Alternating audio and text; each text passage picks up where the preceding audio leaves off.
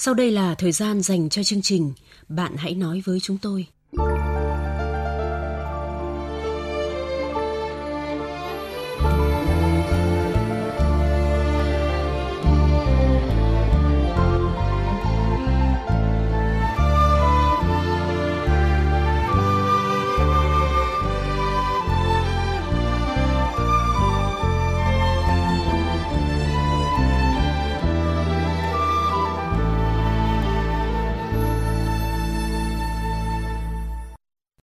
Biên tập viên Thanh Huyền và Châu Anh xin chào các bạn. Các bạn thân mến, trong chương trình hôm nay chúng ta sẽ chia sẻ với một cô gái đang cảm thấy mệt mỏi khi phải sống chung với bố chồng và chị dâu nên muốn xây nhà ở riêng nhưng lại không được bố chồng đồng ý. Nhưng trước hết, mời các bạn đến với tiết mục điểm thư thính giả. Thính giả Phạm Lan Hạ ở huyện Tiên Du, tỉnh Bắc Ninh gửi thư đến chương trình tâm sự. Tôi mới lập gia đình được gần 2 năm nay, chúng tôi yêu nhau 3 năm mới tiến tới hôn nhân. Ngày mới cưới nhau, chúng tôi cũng được may mắn hơn các cặp vợ chồng trẻ khác là được ra ở riêng ngay. Cả hai vợ chồng cùng đi làm ở cơ quan theo giờ hành chính, nhưng đến khi chiều về thì mọi việc trong nhà đều đến tay tôi. Chồng tôi không đụng tay, động chân vào bất cứ việc gì, kể cả việc dọn mâm cơm hay ăn cơm xong thì cất nồi cơm hoặc bê cái mâm ra bếp cũng không chịu làm. Đối với chồng tôi, đó là việc hiển nhiên của người vợ quần áo mặc xong vứt lung tung khắp bùng tắm mà không bao giờ chịu cho vào máy giặt hoặc chí ít là để gọn vào một chỗ. Trong khi tôi bận bịu nào cơm nước giặt rũ, lau dọn cửa nhà thì anh cứ ung dung ngồi với cái điện thoại trên tay, không thì chơi game trên máy tính. Nhiều khi cơm nấu xong, dọn ra rồi, tôi vẫn phải ngồi đợi vì anh còn phải chơi game dở. Cũng 27 tuổi đầu rồi, chứ có còn ít gì nữa đâu mà vẫn mê chơi trò trẻ con như vậy. Giờ tôi đã có bầu được 5 tháng rồi. Từ ngày có bầu, tôi bị ốm nghén, không thể ăn uống được gì, rất mệt mỏi. Đi làm về, đứng nấu nướng, ngửi thấy mùi cơm, tôi cũng đã không muốn ăn rồi. Nấu xong thì mệt mỏi vô cùng. Hôm vừa rồi đi siêu âm, bác sĩ nói do tôi không ăn uống được nên cân nặng thai nhi nhỏ hơn so với tuổi thai. Đã vậy, ăn uống xong tôi lại một mình dọn dẹp rửa bát. Nhiều lúc tôi thấy chán nản, chỉ muốn buông hết mọi công việc để nghỉ ngơi dưỡng thai. Tôi ngỏ ý bảo anh giúp tôi một số việc thì anh thản nhiên nói, những việc ấy anh chả làm bao giờ nên anh không biết làm. Tôi thấy mệt mỏi quá mà không biết phải làm sao. À vâng, bạn Hạ thân mến, tôi nghĩ là ban đầu cũng do bạn quá chiều chồng mình nên mới để cậu ấy muốn làm gì thì làm. Bạn đã để cho chồng mình có một khoảng thời gian dài không hề phải động tay động chân vào bất cứ việc gì. Cái gì cũng thành thói quen hết bạn ạ. Bạn làm cũng thành thói quen mà không làm cũng thành quen mà đã quen hưởng thụ nhàn nhã sung sướng rồi thì sẽ chẳng ai muốn động tay động chân vào bất cứ việc gì nữa cả. Có câu chiều quá đâm hư, lẽ ra ban đầu khi mới về ở chung, bạn cần khéo léo để những buổi chiều sau giờ làm việc, hai vợ chồng cùng nhau lo cơm nước hoặc cùng nhau đi chợ mua đồ, chứ đừng tạo cho chồng mình thói quen chỉ biết hưởng thụ. Bây giờ bạn đã có thai, cần phải nói rõ để chồng bạn thấy được rằng đứa con trong bụng càng phát triển thì người mẹ sẽ càng mệt mỏi – nhất là gần đến ngày sinh nở sẽ càng nặng nề hơn. Rồi sau này sinh con sẽ ra sao? Chẳng nhẽ cũng chỉ một mình bạn vừa chăm con vừa cáng đáng hết mọi việc trong nhà. Nhà chỉ có hai vợ chồng, nếu anh ấy không san sẻ bớt công việc của bạn thì còn ai có thể giúp bạn được đây? Chăm con mọn sẽ vất vả lắm bạn ạ. Vì vậy, giờ hãy dần dần thay đổi thói quen của chồng bạn đi. Ăn uống xong cũng cần nhờ cậu ấy giúp bê mâm bát ra, thỉnh thoảng có thể rửa bát giúp vợ. Hãy nói thật có tình có lý, hy vọng chồng bạn sẽ hiểu rằng bạn không có ý ỉ lại anh ấy mà trách nhiệm của anh ấy là cần đỡ đần giúp đỡ bạn những việc trong gia đình. Mưa dầm thấm lâu, chắc rằng anh ấy sẽ hiểu việc gì cần phải làm bạn ạ. Chúc hai vợ chồng bạn có thể tìm được tiếng nói chung trong việc này. Lá thư tiếp theo là tâm sự của một bạn gái đang cảm thấy chán người yêu của mình khi hay có thói than vãn kêu ca. Nội dung như sau. Là đàn ông, nhưng người yêu tôi luôn mắc bệnh than vãn kêu ca có chuyện gì không vừa ý hay công việc gặp vấn đề gì, thậm chí là sếp giáo huấn, là anh ấy than vãn cả mấy tiếng đồng hồ, thậm chí từ ngày nọ sang ngày kia, khiến cho người bên cạnh cảm thấy căng thẳng và mệt mỏi vô cùng. Có lần, anh ấy làm rơi 300.000 đồng, vậy mà anh ấy sót của, kêu ca suốt 5 ngày trời. Tôi cảm thấy khó chịu vô cùng nên góp ý rằng kêu than như vậy không giải quyết được vấn đề gì, chỉ làm cho đối phương cảm thấy khó chịu hơn thôi – từ đồng cảm chia sẻ lại trở thành bực bội khi suốt ngày phải nghe anh ấy kêu ca. Ấy thế là anh ấy giận dỗi tôi mất mấy ngày, nói rằng tôi không những không động viên, còn nói những lời động chạm đến lòng tự trọng của anh ấy. Có khi còn quát tôi là nếu không chia sẻ được thì nên im lặng chứ đừng đổ thêm dầu vào lửa. Tôi đã cố chịu đựng cho mọi chuyện trôi qua. Nhưng nói thật, nỗi ấm ức cứ ngày một lớn dần lên. Càng ngày tôi càng cảm thấy giữa tôi và anh không hợp nhau. Tôi là người phụ nữ khá mạnh mẽ và quyết đoán, không hiểu duyên số thế nào mà lại run rủi chúng tôi đến với nhau. Liệu tôi có nên tiếp tục mối tình này hay nên dừng lại để đón đợi một người đàn ông đủ mạnh mẽ và chín chắn hơn? À, vâng, bạn gái thân mến, tôi nghĩ là nếu bạn đã cố gắng khuyên nhủ rồi mà bạn trai bạn vẫn không thay đổi, vẫn chứng nào tật ấy, thậm chí còn bảo thủ và bao biện cho hành động không đúng của mình, thì tôi nghĩ bạn không cần phải băn khoăn gì nữa. Bạn thấy đó, giờ mới yêu nhau đã không thể chịu đựng được tính cách của nhau rồi, thì sau này lấy nhau về sẽ ra sao? Chắc chắn những khúc mắc trong đời sống hôn nhân còn nhiều hơn giai đoạn đang yêu. Dừng lại đi bạn ạ, tình yêu phải là sự cảm thông, chia sẻ và tất nhiên không thể thiếu niềm vui, tiếng cười, sự thấu hiểu và động viên nhau. Một bên cứ suốt ngày kêu ca, còn một bên cứ phải làm chỗ dựa và chiều theo ý thì quả thực là sẽ rất mệt mỏi. Vì thế nếu không thể tìm được những điều bình dị ấy trong tình yêu của mình thì nếu có bước tiếp bạn cũng sẽ luôn cảm thấy không thoải mái, thậm chí nói hơi quá là sẽ hành nhau. Trước khi đưa ra quyết định, bạn hãy thử nghiêm túc nói chuyện với người yêu một lần xem cậu ấy nghĩ sao về việc này, có muốn thay đổi vì tình yêu hay không. Nếu cậu ấy cảm thấy có thể sửa được tính xấu này thì hãy cho cậu ấy một cơ hội. Còn nếu cậu ấy vẫn bảo thủ và thích làm theo ý mình, không muốn lắng nghe người khác thì tôi nghĩ bạn có thể dứt khoát chia tay.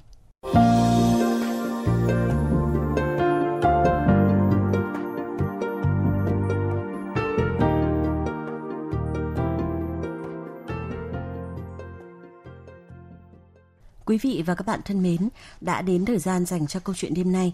Biên tập viên chương trình sẽ thể hiện nội dung câu chuyện để thính giả hiểu thêm về tâm trạng của nhân vật. Em lấy chồng đã được mấy năm, nhà chồng em có ba anh chị em, hai trai và một gái, chồng em là út. Anh trai chồng cũng đã lấy vợ và có hai đứa con.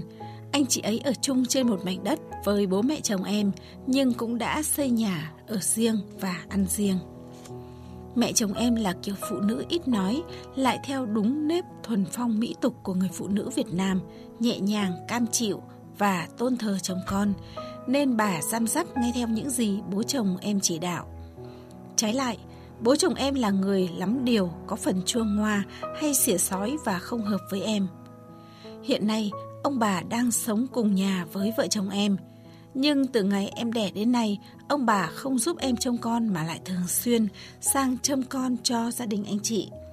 Mặc dù hàng tháng, ông bà vẫn ăn chung với vợ chồng em và không cần đóng góp gì, nhưng cứ sáng ra khi ngủ dậy là ông bà lại chạy sang trông cháu cho anh chị đi làm. Còn con em, ông bà thích thì bế cháu để em cầm nước, còn không thích thì ông bà cũng kệ. Thực ra, mẹ chồng em cũng là người hiểu chuyện, bà thấy như vậy không thỏa đáng, nên cũng nói với bố chồng em là ông sang trông cháu cho anh chị, còn bà ở nhà giúp em trông cháu. Nhưng ông nói không thích nên bà cũng không dám tự quyết. Nên giờ con em được 5 tháng rồi, hàng ngày vẫn chỉ có hai mẹ con tự chăm sóc nhau mà thôi. Thế nhưng đến trưa, ông bà về nhà ăn cơm. Nếu con em có quấy khóc, mẹ thì bận bịu không kịp dỗ là ông lớn tiếng quát tháo cả hai mẹ con. Từ khi em về làm dâu đã rất nhiều lần, ông mắng chửi, xỉa sói em là đồ ăn tàn phá hoại, chẳng làm được cái gì cả. Con 5 tháng rồi cũng không chịu tìm việc làm, chỉ ở nhà chơi để mặc chồng bươn trải kiếm tiền. Chồng em cũng thương vợ, nhưng cũng không muốn bố mẹ chồng phải buồn. Nên cũng chỉ biết động viên vợ mà không dám ý kiến nhiều với ông bà. Nhưng suy cho cùng thì em ở nhà cũng làm việc nhà, việc gì cũng đến tay em, từ quét dọn nhà cửa, chăm sóc con cái, đến giặt rũ quần áo. Có việc gì là em không phải động tay vào đâu. Em nghĩ như vậy là em đã hy sinh để chăm lo nhà cửa giúp chồng yên tâm làm việc. Vợ chồng anh chị em thì cả hai đều đi làm, vì thế kinh tế gia đình anh chị có vẻ rủng rỉnh, nhưng thời gian chăm sóc con cái của anh chị thì không nhiều, nên anh chị thường biếu ông bà tiền. Việc dọn dẹp nhà cửa đã có bố chồng em làm đỡ, hai đứa con đi học, nếu cần đưa đón thì nhờ ông. Hôm nào chị bận không nấu cơm, để sẵn thì cũng nhờ em cơm nước cho hai đứa con của anh chị luôn. Em không hề phàn nàn hay than vãn chuyện này.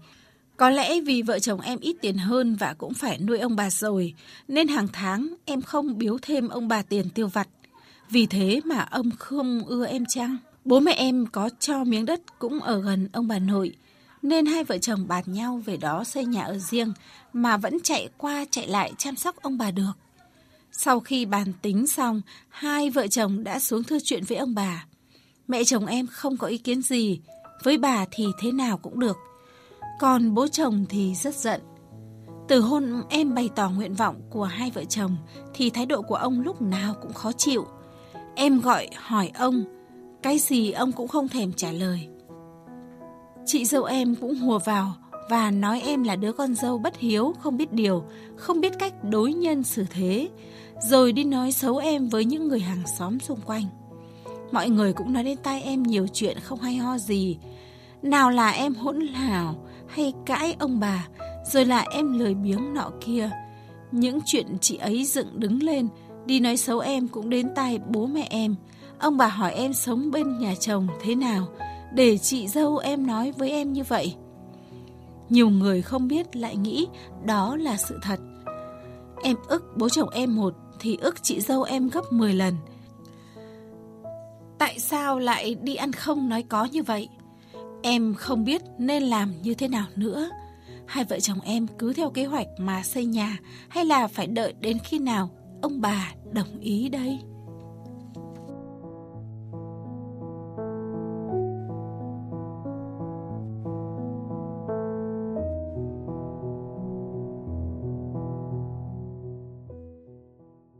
Các bạn thân mến, nên xây nhà ra ở riêng để hai vợ chồng được sống cho thoải mái hay là cố gắng sống chung một nhà để chiều lòng bố mẹ chồng? Chúng ta hãy cùng nghe thính giả đêm nay có lời khuyên gì dành cho cô gái trẻ này. Lời khuyên đầu tiên trong chương trình là của bác Vũ Thị Lịch ở tỉnh Bắc Giang. Theo bác Lịch thì nhân vật cũng không nên căng thẳng quá, lại càng làm cho mọi chuyện trở nên mâu thuẫn. Tôi đành mười ăn chín nhị, đạo làm con cho vui cửa êm nhà, miễn sao chồng em biết là được. Còn cái chuyện làm nhà ở riêng, em cứ tham gia chung chung với bố và mẹ. Người ta không bảo gì cả người ta. Còn mình có tiền, có của thì mình làm, miễn chồng biết là được. Còn chuyện chị dâu nói xấu em, em không ngại gì hết. Cây ngay không sợ chết đứng. Lương tâm em cứ sống cho đúng đạo làm con, đúng đạo làm em. Thính giả Lê Thùy Liên có lời chia sẻ với nhân vật trên trang Facebook của chương trình như sau. Nhà có hai dâu là lúc nào cũng vậy. Sẽ có những mâu thuẫn nọ kia. Chỉ là mỗi người sẽ có những cách hóa giải theo cách khác nhau mà thôi. Nếu có đất có tiền thì bạn cứ ở riêng ra. Vừa thoải mái tinh thần, vừa đỡ phải va chạm hàng ngày thì tình cảm tự nhiên sẽ đi lên. Bố mẹ làm bố mẹ chung, việc chăm lo là của tất cả, không phải riêng con nào. Khi con lớn, bạn đi làm rồi, thì thoảng biếu quà ông bà, cho ông bà vui và cảm thấy con cái quan tâm tới mình. Còn đây là lời khuyên của bác Đinh Văn Vui ở tỉnh Nam Định. Ông bà nào mà chẳng thương con, thương cháu, như bác nói đây, tiên cách kỷ hậu mới. Cháu còn ít tuổi, sự đời chưa từng trải, suy nghĩ còn lông dạng. Cháu phải lấy được lòng tin của ông bà nội. Vậy bây giờ cháu phải vui vẻ, gần gũi với bố, phải nói con chân ướt chân giáo, bố tạo mọi điều kiện cho vợ chồng con giúp đỡ, bảo ban chúng con có điều gì sai sót, mong bố mẹ thương chúng con.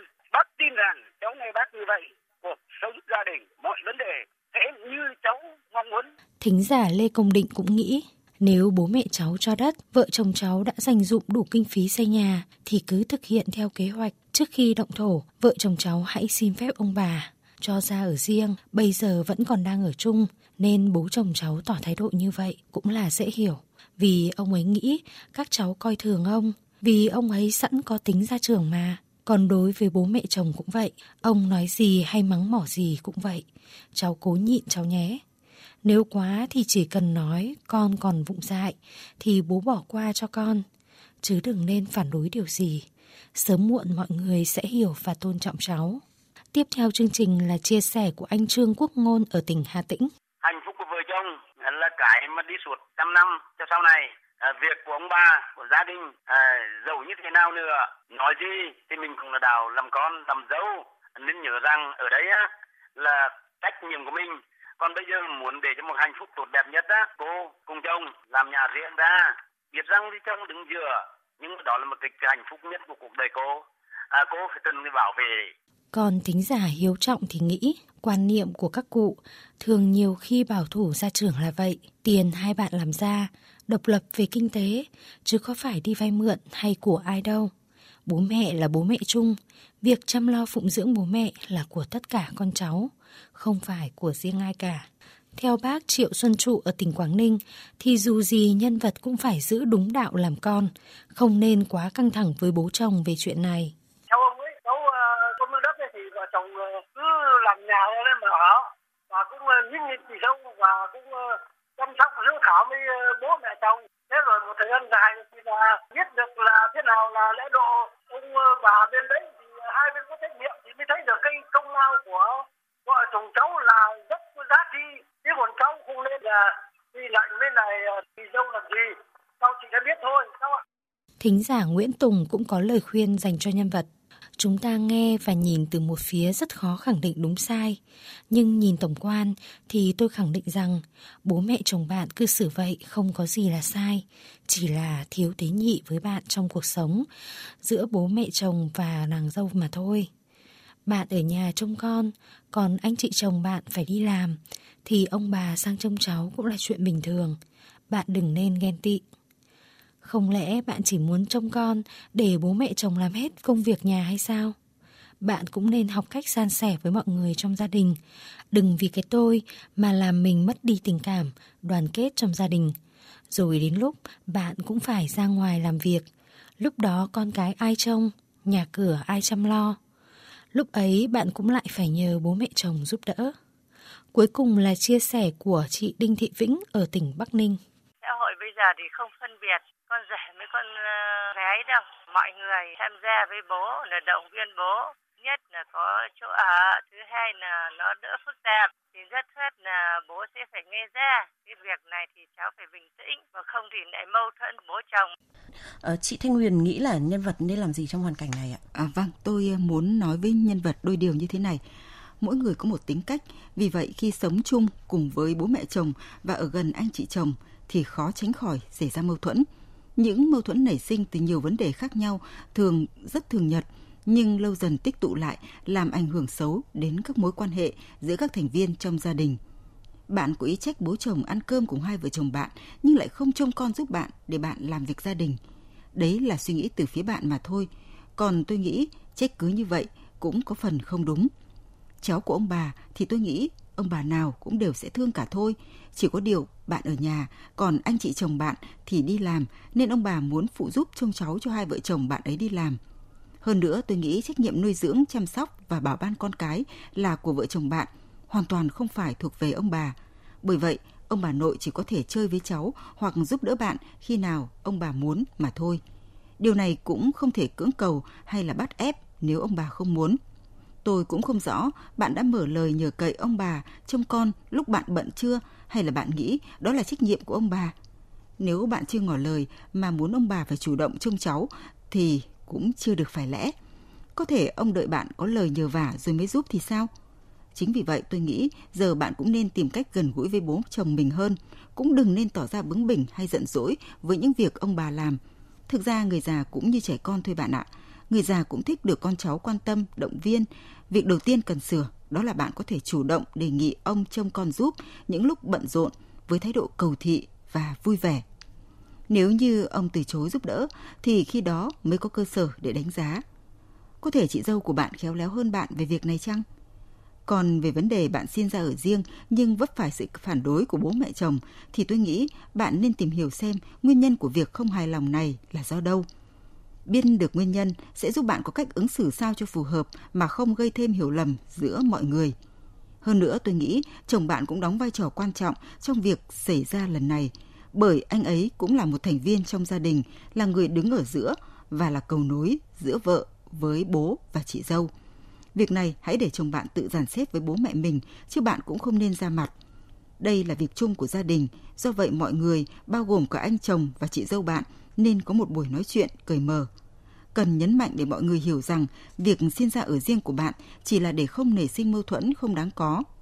Dù ở riêng nhưng bạn vẫn quan tâm chăm sóc cho bố mẹ chồng và làm tốt vai trò của một người con dâu, chứ không phải ở riêng là chấm dứt việc qua lại chăm sóc, thăm hỏi ông bà. Người xưa có câu, chị em dâu như bầu nước lã, chị em dâu thường mâu thuẫn, xích mích, bất hòa, thậm chí lắm khi còn xảy ra xô xát, soi mói và bới móc nhau. Trong tất cả các mối quan hệ của một gia đình, chị em dâu có khoảng cách xa hơn cả. Nếu anh em rể hay còn gọi là anh em cột trèo, đồng hao thường tỏ ra thân thiết thì chị em dâu chẳng mấy khi hòa thuận. Bởi thế, giữa chị em dâu cũng cần phải học cách kiểm soát mối quan hệ của chính mình, không nên tính toán quá chi ly để bụng nhiều vấn đề. Như vậy rất khó chung sống, hòa thuận. Nếu bạn nghe được những điều không tốt về bạn thì cũng nên kiểm chứng lại xem có đúng là chị dâu bạn nói ra hay không.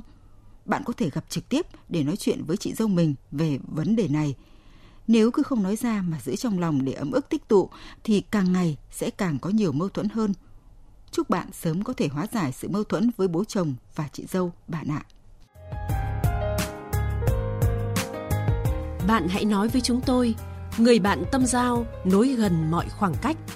Bạn hãy nói với chúng tôi, nơi thỏa mãn nỗi khát khao được tâm sự sẻ chia.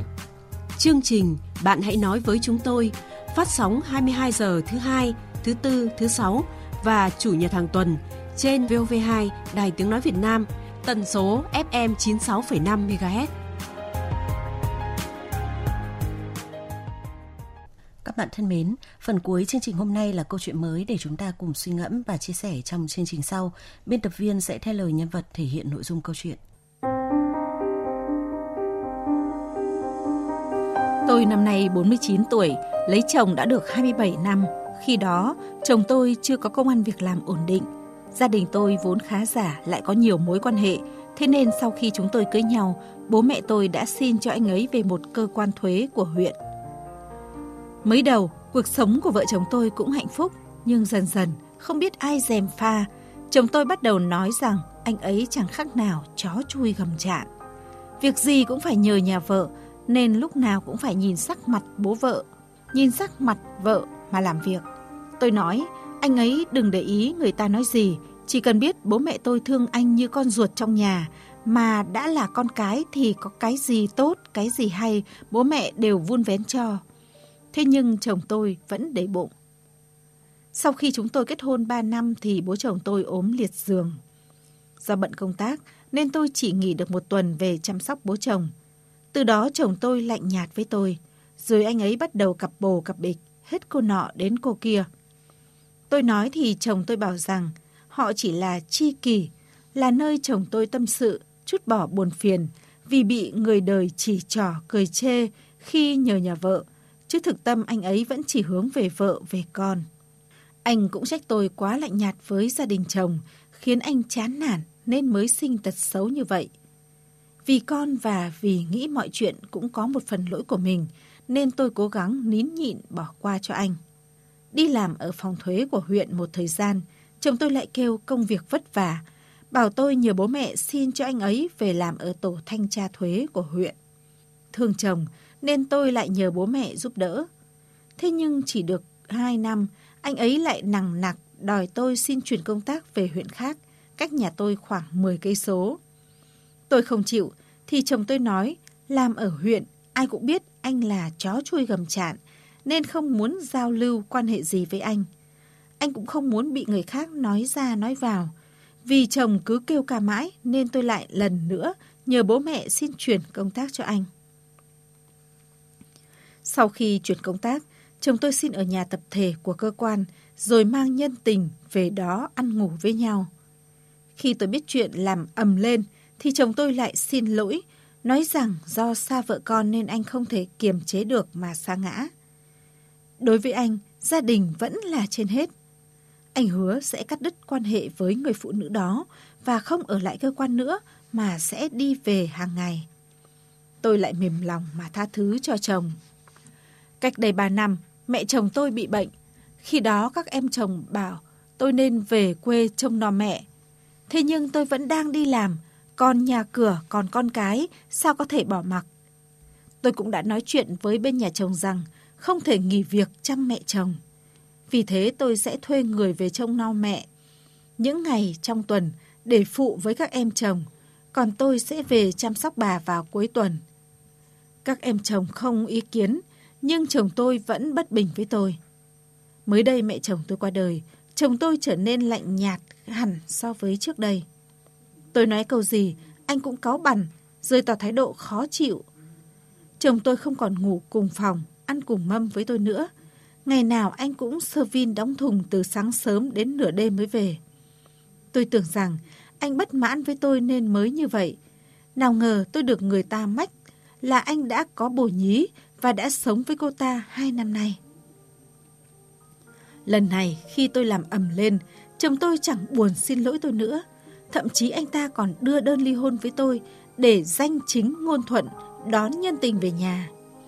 Tôi với chồng đã chẳng còn chút tình cảm nào nữa. Anh ấy đã coi thường, xúc phạm và trà đạp lên tình cảm của tôi. Làm sao tôi có thể duy trì tình cảm với anh ấy được nữa đây?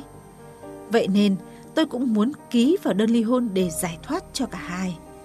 Có điều, con trai tôi hiện vẫn chưa lập gia đình.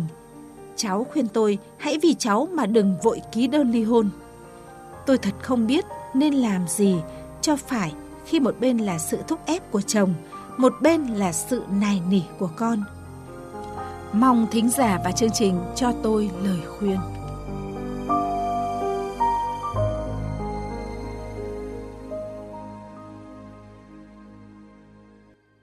Các bạn thân mến, chồng trăng hoa ngoại tình đã thành thói, chịu đựng mãi rồi cũng đến lúc giọt nước làm tràn ly. Thế nhưng còn con cái vẫn chưa lập gia đình thì biết làm sao đây? Liệu có nên chờ con lấy vợ rồi mới ly hôn? Có điều nỗi tủi nhục này làm sao chịu thấu? Thế nên người phụ nữ trong câu chuyện đêm nay đang rất mong chờ những góp ý của thính giả để chị có thể tìm ra lối thoát cho mình. Các bạn bày tỏ ý kiến của mình bằng cách gọi đến số điện thoại 0243 934 1139 trong giờ hành chính. Ngoài ra các bạn cũng có thể tham gia ý kiến với chương trình bằng cách gửi thư điện tử đến địa chỉ nói với tôi vov2a.gmail.com Lưu ý tôi nộp thư viết không dấu hoặc viết bình luận dưới mỗi câu chuyện được đăng tải trong trang Facebook.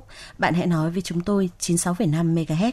Các bạn cũng có thể gửi thư trực tiếp theo đường bưu chính đến địa chỉ chương trình Bạn hãy nói với chúng tôi, Đài Tiếng Nói Việt Nam, số 41 43 phố Bà Triệu, Hà Nội.